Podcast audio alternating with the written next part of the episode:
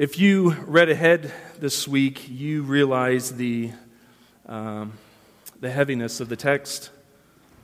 And uh, it would be really easy to just skip something like that and find a happier passage. But what we're going to do today is be obedient to God's word. We're going to open it, and we're going to pick up where we left off as we work our way through the book of 1 Samuel.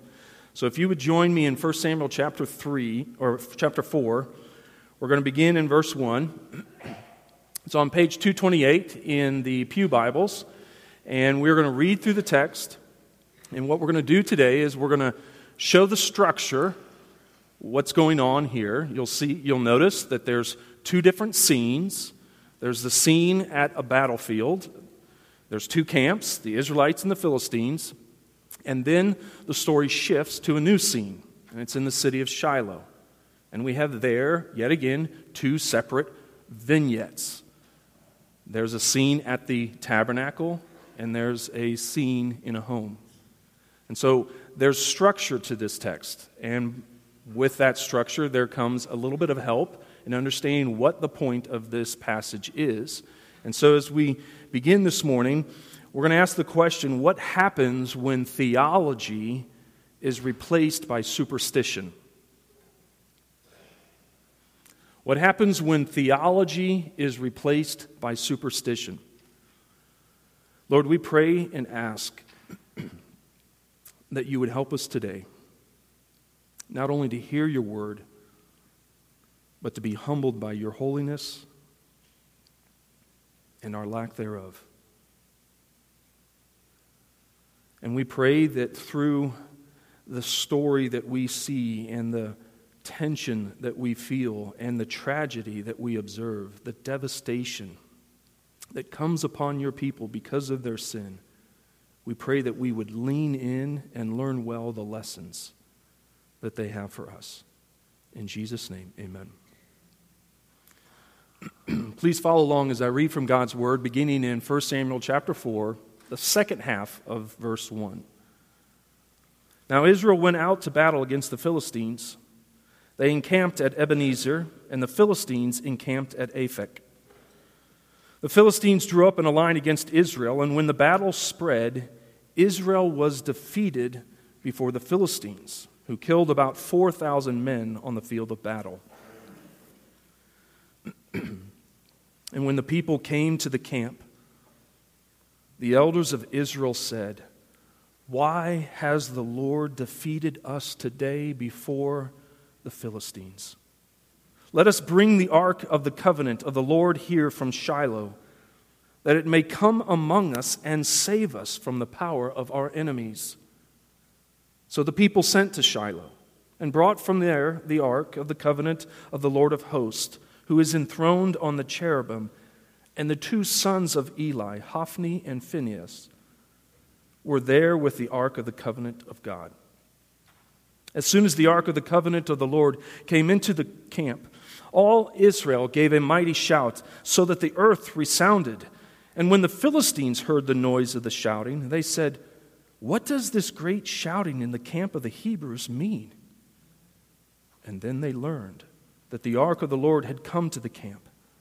The Philistines were afraid, for they said, A God has come into the camp. And they said, Woe to us, for nothing like this has happened before. Woe to us! Who can deliver us from the power of these mighty gods? These are the gods who struck the Egyptians with every sort of plague in the wilderness. Take courage and be men, O Philistines, lest you become slaves to the Hebrews as they have been to you. Be men and fight. So the Philistines fought, and Israel was defeated, and they fled, every man to his home. And there was a very great slaughter, for 30,000 foot soldiers of Israel fell. And the ark of God was captured. And the two sons of Eli, Hophni and Phinehas, died. A man of Benjamin ran from the battle line, came to Shiloh the same day with his clothes torn and with dirt on his head. When he arrived, Eli was sitting on his seat by the road watching, for his heart trembled for the ark of God. And when the man came into the city and told the news, all the city cried out. When Eli heard the sound of the outcry, he said, What is this uproar? Then the man hurried and came and told Eli. Now, Eli was 98 years old, and his eyes were set so that he could not see. And the man said to Eli, I am he who has come from the battle. I fled from the battle today. And he said, How did it go, my son? He who brought the news answered and said, Israel has fled before the Philistines, and there has also been a great defeat among the people. Your two sons, Hophni and Phinehas, are dead, and the ark of God has been captured. As soon as he mentioned the ark of God, Eli fell over backwards from his seat by the side of the gate, and his neck was broken, and he died, for the man was old and heavy. He had judged Israel 40 years. Now, his daughter in law, the wife of Phinehas, was pregnant, about to give birth. And when she heard the news that the ark of God was captured, that her father in law and her husband were dead, she bowed and gave birth, for her pains came upon her. And about the time of her death, the women attending her said to her, Don't be afraid, for you have borne a son. But she did not answer or pay attention. And she named the child Ichabod, saying, The glory has departed from Israel, because the ark of God had been captured, and because of her father in law and her husband. And she said, The glory has departed for, from Israel, for the ark of God has been captured. I can't imagine a much more sobering passage in the Old Testament than the one we have before us today. And as I said, we're going to look at this, and we see it neatly divided in two different scenes. There's the scene from the battlefield verse 1 to verse 11. And within that scene, we have an, a conversation that's taking place in the camp of Israel and a conversation that's taking place in the camp of the Philistines. And so, as we work through this this morning, we're going we're going to move through the passage quickly, and then we're going to conclude with three applications, okay? So, Israel's defeated. We see that. 4,000 men die in verses 1 and 2. Israel's elders as the army comes back into the camp that evening, they, they ask the question, Why has the Lord defeated us today before the Philistines? Now, what's interesting is that they correctly understood their defeat was the result of the Lord's work. And they ask why. But the context appears to paint it more as a rhetorical why rather than a real thoughtful, soul searching why. Because in the same breath, they, they order that the ark would be brought to the battlefront in order to save them. So we see here elders who are more interested in gathering what they view as a good luck charm than they are in a sincere understanding of what God is doing. In a strange way, there's some similarities between the elders here and what we learned of Hannah in chapter 2. Both understood that God was sovereign over the world and that he alone had the power to rescue. In Hannah's case, she prayed that God would give her a son. She was barren. In the elder's case, they didn't pray, they didn't ask God for insight. They didn't wait, they ordered his ark to be brought. That should clue us in on the way in which they understood the ark. True, it was the seat which God's glory came upon, the cherubim, that gold leafed and covered hood and, and, and lid of the ark, had these two angels on it.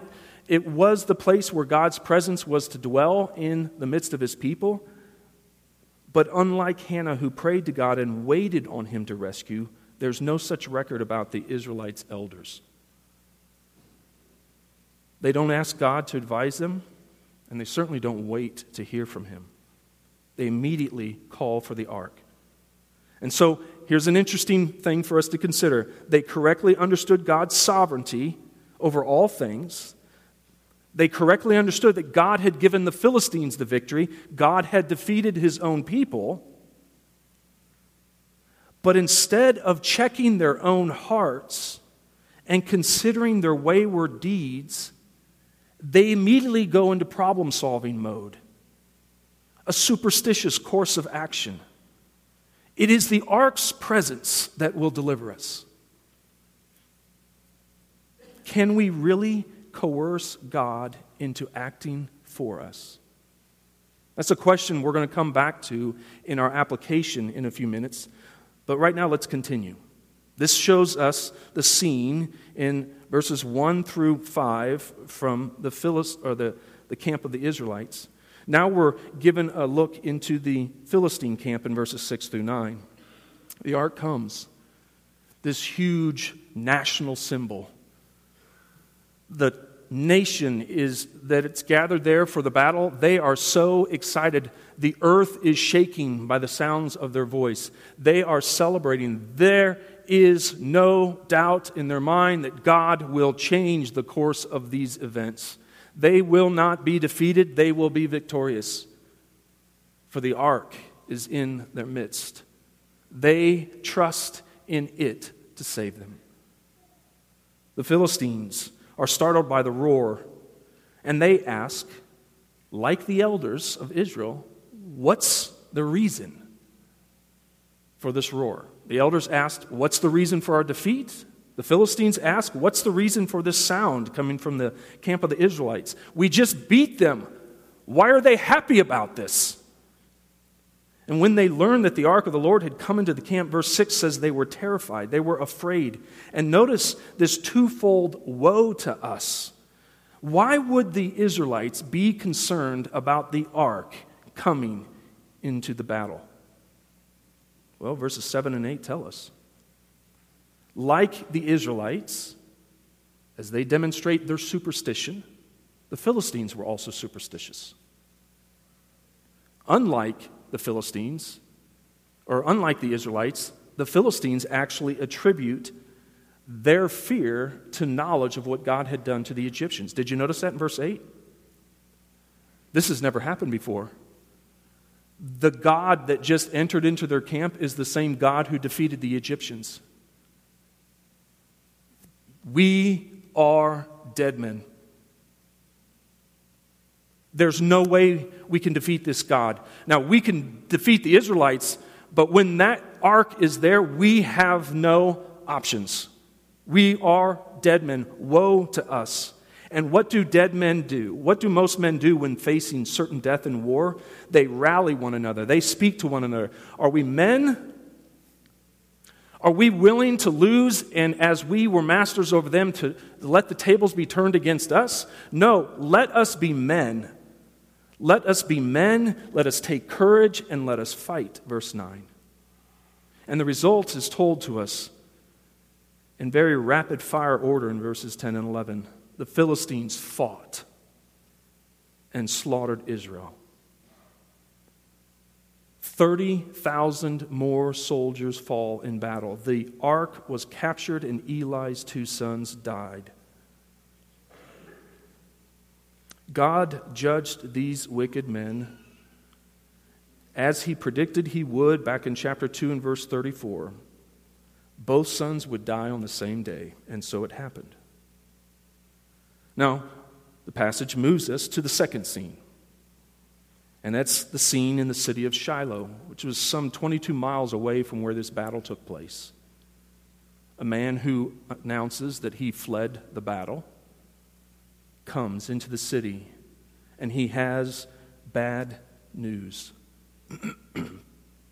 Verses 12 and 13 says, As word spread in the city, an uproar created. The noise was so loud that Eli hears it, and he demands an explanation in verses 14 through 17. And what's interesting is the Hebrew is so, uh, it's fascinating to me in this text because there's noise in verse 6. The noise in the Israelite camp is a battle cry. And in verse 14, the noise or the sound that is heard is not a battle cry, but it is the shrieking cries of distress. Further, the Philistines and Eli ask virtually the same question What's the purpose? What's the story behind this noise? The writer doesn't want us to miss the significance of what has taken place. At the battlefront, we hear a war cry, but in Shiloh, there is only the cry of wailing. And tragically, what do we have between these two sounds? Silence because the hills are littered with the bodies of 30,000 men. I can't overstate the seriousness of sin's consequences. The Bible says that the wages of sin is death. And what we're seeing here is that very thing 34,000 men gone. And between these two places, God asks the man who escaped, or Eli asks the man who escaped to tell him what happened. Twice the narrator interrupts the dialogue between this Benjaminite and Eli to include important information. Eli's question comes in verse 14. We're told that he's 98, he's blind. We're told in verse 18 that he was heavy, obese, and that he had judged Israel for 40 years. We're right to notice also, as the story unfolds and the dialogue continues, that what do we see in verse uh, 18? That as soon as this messenger mentioned that the ark was taken, Eli, the shock, sends him over the back of his chair, and he falls and breaks his neck and dies. It wasn't the loss of his two sons that shook him to his core, it was the capture of the ark. This time, the Hebrew makes a tragic connection between Eli, who fell, and the 30,000 foot soldiers who fell. Death is all over this scene. And this is just the scene at the tabernacle. Now we move to a second scene in the city of Shiloh, and it's in a home in verses 19 through 22. Eli's daughter in law, Phinehas' wife, heard the news. As a pregnant woman, it panic hit her. The seriousness of it caused her to have contractions, and she goes into labor, verse 19 says. And the women who were there helping her deliver this boy are trying to comfort her that you have given birth to a son. But even those efforts to comfort this woman went on deaf ears. She paid no attention to what they said in verse 20. And before she dies from childbirth, she names her son a name that literally means no glory. The glory has gone into exile from Israel, for the ark of God has been captured. Now remember, after the Exodus, when God had led Israel into the wilderness, he told them how to construct the tabernacle, how to build the ark. It's all the specifications are there written for us in the law. And after it was set up, as we come to the end of Exodus, then God comes down into the ark, he covers it, his glory fills it. It represents his dwelling place what would later become known as the Shekinah glory. But the ark is gone. And so the question that one wonders is Has God abandoned his people? Now, I think the writer of 1 Samuel had all these things constructed in a way to bring us to a point. So we've worked through the text. Now let's look at three applications. First, God's judgment develops slowly but it rolls down quickly. So repent before it's too late. Let me say that again. God's judgment builds slowly, but rolls down quickly. So repent before it's too late. You see, we're in chapter 4, but chapter 4 comes right after chapter 3. And chapter 3 comes right after chapter 2. I know this is like mind blowing, isn't it? But the events of chapters 2 and 3 transpired over many years, perhaps even decades. You can go and look at the little clues Eli's age. He's, he's getting a little blind in chapter 2. And in chapter 4, he's blind. I mean, sitting by the side of the road to watch what's going to happen is kind of a little tongue in cheek. He cannot see. We're also told that Samuel grew, even though he doesn't appear in this text. We also know that a message came to Eli about his sinful sons and his failure to discipline them in chapter 2, and then it was later repeated in chapter 3, coming through uh, from God to Eli through Samuel. So it's possible that ch- the events of chapter 2 and 3 took place over decades, but the majority of chapter 4 occurred in one day. God slowly orders events and then quickly unfolds them. Israel planned to use the ark to achieve their victory, but God used the ark to achieve his purpose in putting Hophni and Phinehas to death. He was determined to remove false shepherds from before his people. God isn't just removing unfaithful priests, though. He also eliminates Shiloh as a place of worship. The ark has been taken away, and God is going to cleanse the land and the priesthood in order to prepare things for the man he had called to be his prophet and his priest, Samuel. Four times we're told in chapter 4, verse 17, verse 19, 21, and 22, that the Philistines captured the ark. And as we fast forward into other portions of the Old Testament, it appears that capturing the ark and defeating 34,000 Israelites wasn't the only thing that happened, but that the Philistines made those 22 mile trek and they destroyed the city of Shiloh. Because when you come to book of Ezekiel and Jeremiah, you realize Jeremiah connects the tail end of the monarchy to the late period of the judges when he says this God will make this house, the temple, like Shiloh. And I will make this city a curse for all the nations of the earth. In the time of Samuel, the last judge of Israel, the ark was captured and the glory departed from Israel. In the time of Zedekiah, the last king of Judah, we are told the glory left the temple in Ezekiel chapter 9 and 10 and 11, and then the temple was destroyed. There is something significant when God's people make a mockery of Him that He will endure for a while in His patience, but He will bring justice and it will roll down upon us. Israel's greatest enemy is not the Philistines, it's their own sinful heart. And that's not just true of them, but of all people. It was true of their elders, it was true of the priests, it was true even of their judge, Eli. And God brought such judgment upon them for their sin of presumption. They had taken his ark and turned it into an object of worship. They worshiped the creation rather than the creator. Doesn't that have echoes of what Paul draws from in Romans 1? Isn't that our tendency as well? To trust in something other than the Lord? God did exactly what he said. He judged the family of Eli just as he said he would.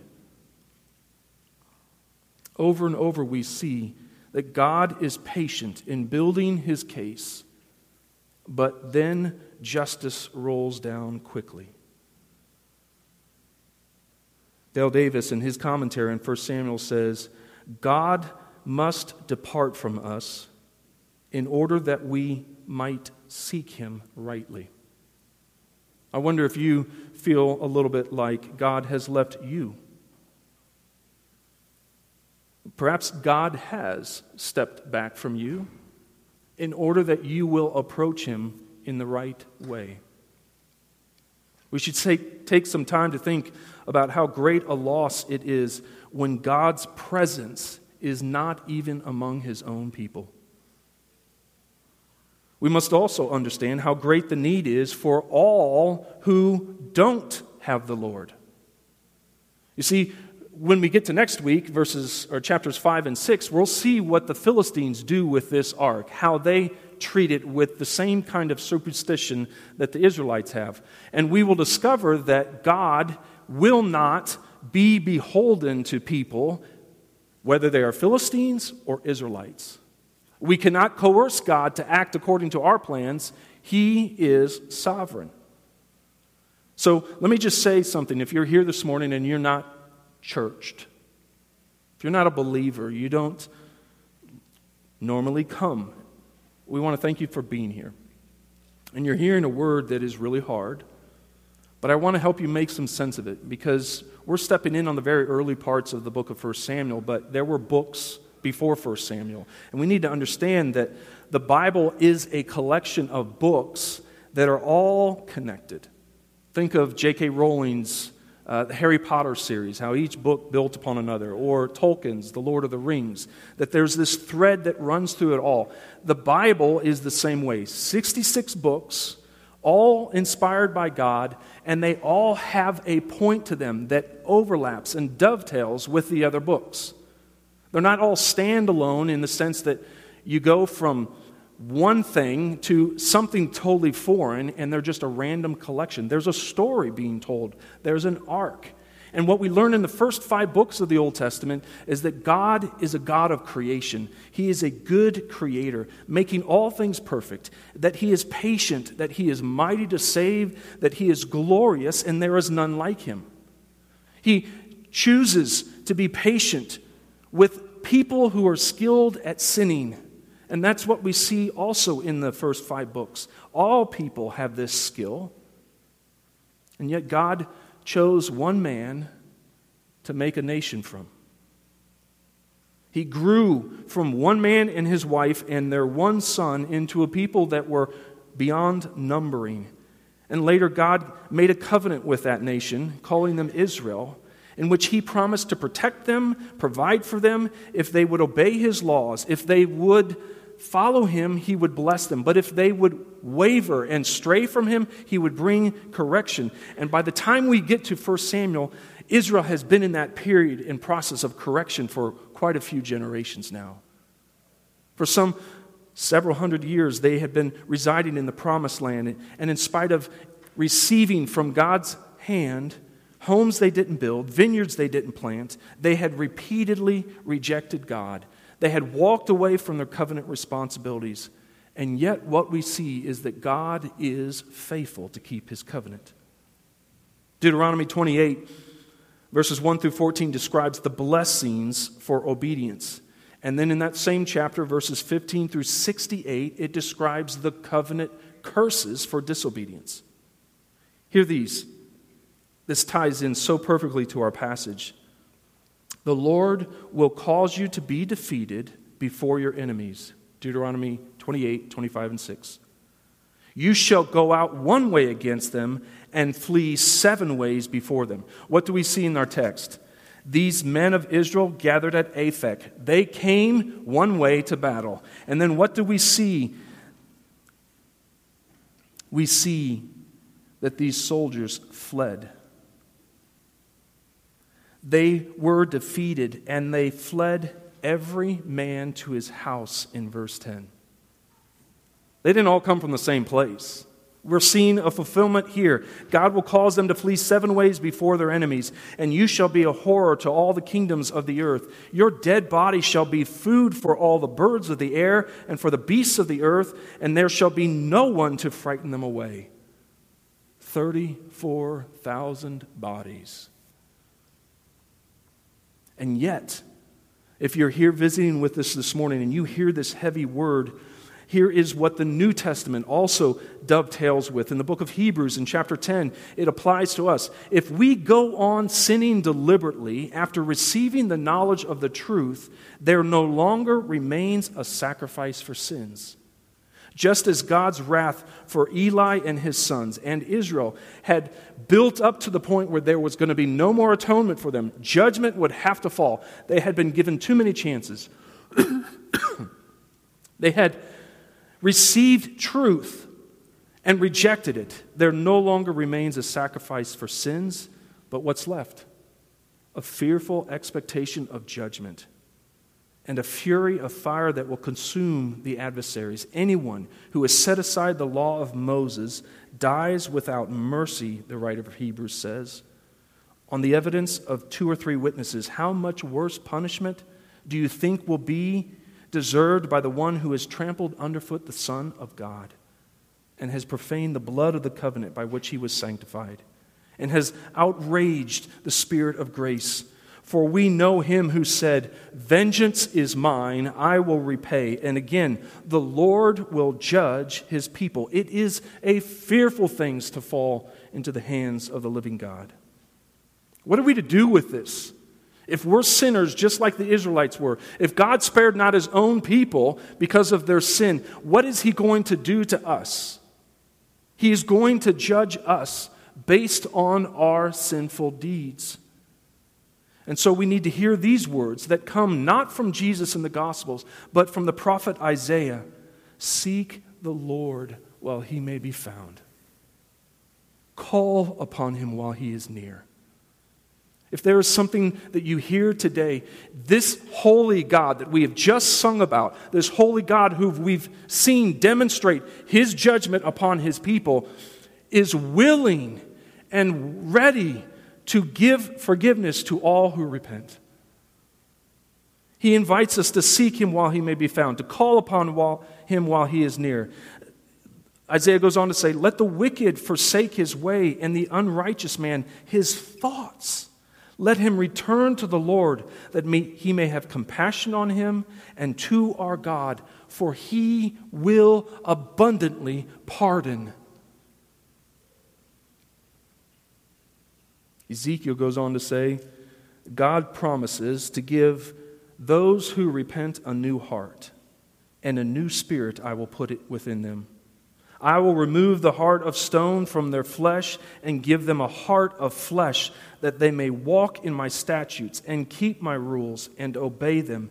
And they shall be my people, and I will be their God. God's judgment builds slowly and then it rolls down quickly. So let us consider whether or not we need to repent of our sins, hope in God, and seek His covenant faithfulness. He promises to redeem sinners, to change hearts, and to enable them to love and obey him. Isaiah spells that all out. Ezekiel spells that all out. Jeremiah spells that all out. How does God do that? That mystery is unveiled and revealed through Jesus Christ in the New Testament, who takes on our sin as the divine Son of God, bearing the wrath that was meant for us in order to redeem us from a judgment that we do deserve. And he promises that all who come to him, he will in no way cast out. You can truly have the forgiveness of all your sins through Jesus. He gave his life for you. That brings us to our second application. Not only does judgment build slowly and roll down quickly, which requires us to repent, but we should rejoice that God works according to his purposes and not ours. Now, there's not a word of happiness in this whole chapter. I mean, Israel's joy, their exultation over the ark arriving in the camp, their battle cry was short lived. That could be the closest thing to real happiness in this chapter, but it doesn't last long, right?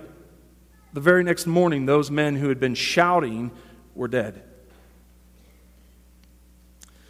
But I want us to see Israel wanted to coerce God into working on their behalf. And you have to wonder if their inability to coerce God, to control Him, is what would ultimately lead to their demanding of a king just a few chapters later in chapters 7 and 8.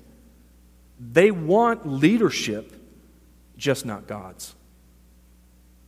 Or at least not according to God's ways. And we ought to be thankful that God does not work according to our purposes, but His own. We see this. God, Davis says again in his commentary, it's just such a profound word. God will suffer shame rather than allow you to carry on a false relationship with Him. You see, what we discover in the midst of all the death is that God hates falsehood and lies in those who represent Him. Now, not only did Israel suffer shame in defeat on the battlefield, but in eyes of both the Philistines and the Israelites, God's reputation took a hit. They believed because the charm was there, the ark, they owned God. They could just wield him around as the one ring that rules all other rings, that they could use him for their purposes, and that this is just the way it worked. Their theology of the one true God had turned into superstition because their sin had pulled them away from him so much that they began to represent the pagan nations around them. And I wonder if perhaps we're saying, God, I keep praying for these things. I keep asking you to do these things, and you keep not showing up. I'm doing my good thing. I'm trying to read my Bible. I show up at church on Sundays. I'm given to the church. I'm crossing the T's and dotting my I's. Where's my reward?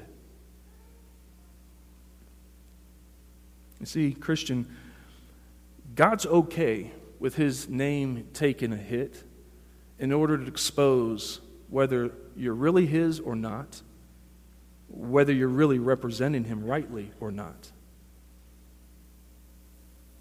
And we can be just like Israel in that. And isn't that the point? We want to determine when, where, and how God will help us, while also retaining the right to ignore Him in order to pursue our own way.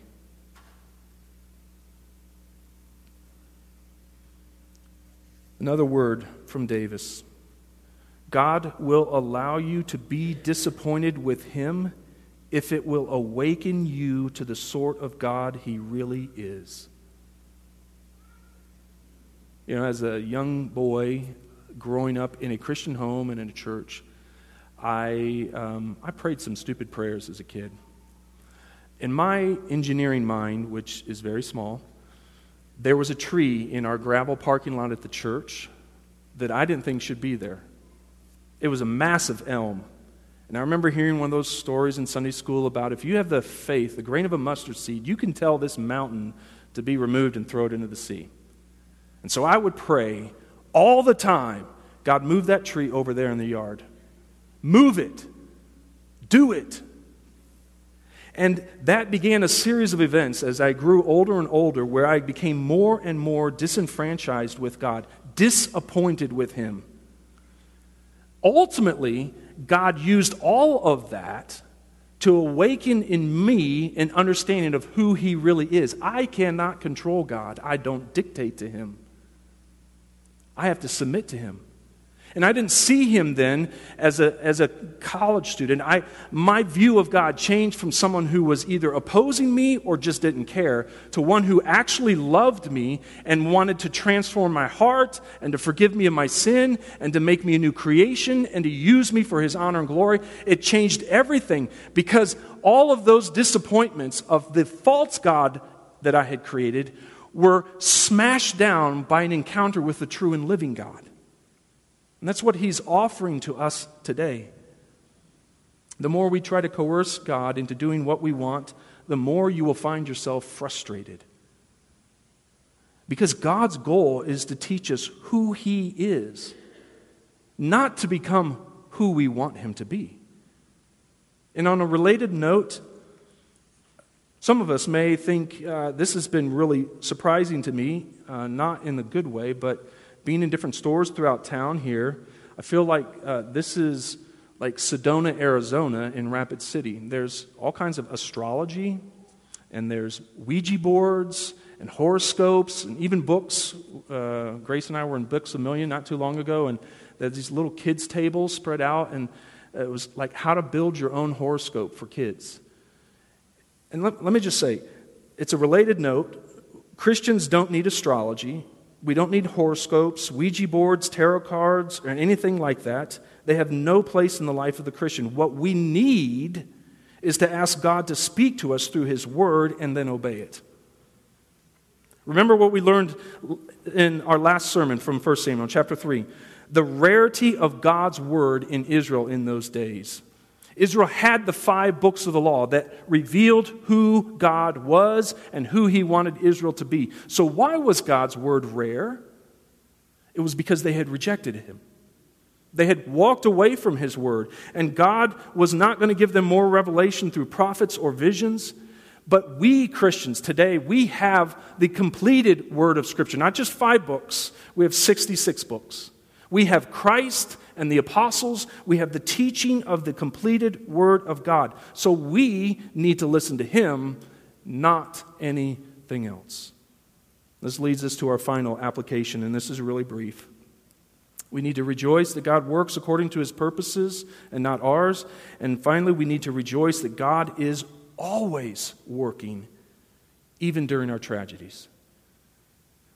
Eli's daughter in law dies with these words on her lips The glory has departed from Israel, for the ark of God has been captured. She believed God's presence left with the ark. And we often think the same way. When the last time something really bad happened to you, did you ask, Where's God in this? How could a good God allow this to happen to someone like me? It's interesting. Hannah is struggling with barrenness. Israel is struggling with unholiness. And both tensions on, on the micro level and on the macro level, the tension to question and wonder is God in fact working is held by both of those. So we must never allow our personal experiences to overshadow the teaching of Scripture, regardless of the tragedy that you may be encountering or that you will encounter. Know this, Christian God works all things together for His glory and the good of His people. God is always working. He is not taken by surprise.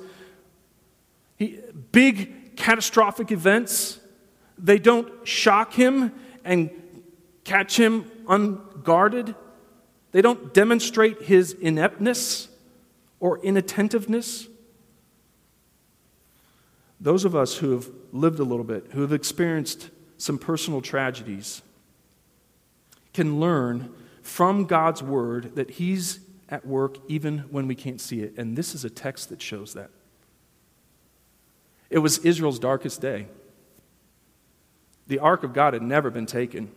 I mean, in fact, they'd brought it into battle before. Around the walls of Jericho, remember when Joshua fit the battle? It was, it was the ark that led Israel across the Jordan River at a time of flooding, and the waters parted. I mean, they had a history, but they didn't have a connection with God, which made such a disconnect. Right? They lost the sight that the glory of the Lord had left the ark long before they brought it onto the battlefield. They, they had lost community and communion with God because of their sin. And so it would be natural for them to question well, how is God working? He's not working, he, He's bailed out on us. And yet, what we see as the readers of 1 Samuel today, we can see that God is indeed working. He's washing clean the temple or the tabernacle, He's removing wicked priests. He's going to move the ark into a new place. It will never again settle in Shiloh, it will never again be a center of worship. God has plans, and He is working always, even in our tragedies. I've already quoted from Ezekiel, so I'll continue. When God used the Babylonians to take Judah into exile, those exiles in the, in the nation of Babylon believed that God was not strong enough to protect them. And God knew that. And so he gave a message to his prophet Ezekiel, who was also in exile. And he said this your exile is not a sign of my powerlessness. I'm in total control. I will not tolerate my people making a mockery of my name by their immorality, their murder, their idolatry, and their wickedness. So I'm going to send them into exile. And I will judge my people by using other nations as my instrument, and I will use those very nations to preserve my people until I bring them back. You can read all about that in Ezekiel chapter 6, chapter 20, and chapter 36. God demonstrates, even in the darkest of days, that He is sovereign and He is working. We see this in the scripture. So even though we don't see it in our day, when we're dealing with cancer, or when we see a loved one perish, or whatever the tragedies that could be taking place, we go back to the scriptures and we can be confident that God is always working. And when we believe that He is not working according to our ways, that's really the issue. We would do well to remember these words from Isaiah 55. God says, My thoughts are not your thoughts, neither are your ways my ways. For as the heavens are higher than the earth, so are my ways higher than your ways, and my thoughts than your thoughts. We serve an awesome God. He has not promised us ease in this life, but He has promised to be with us, and He is with us. His Spirit resides within us. We see God personified when we as a church gather together and we sing together, we pray together, as we converse with one another, as we care for one another. We are the hands and feet of Jesus. We can be absolutely confident that He is in our midst and working today. He has left us, the glory has not departed. And so, when we enter into struggles and hardships, we need to be reminded of these sad stories in the scriptures because not only are they true, but they demonstrate to us something that God may be working in our lives so that we yearn for Him more. We return to Him in obedience where we've been rebellious. We see Him in a new way as He faithfully sustains us. God is interested in His glory and our good. Lord, we pray that.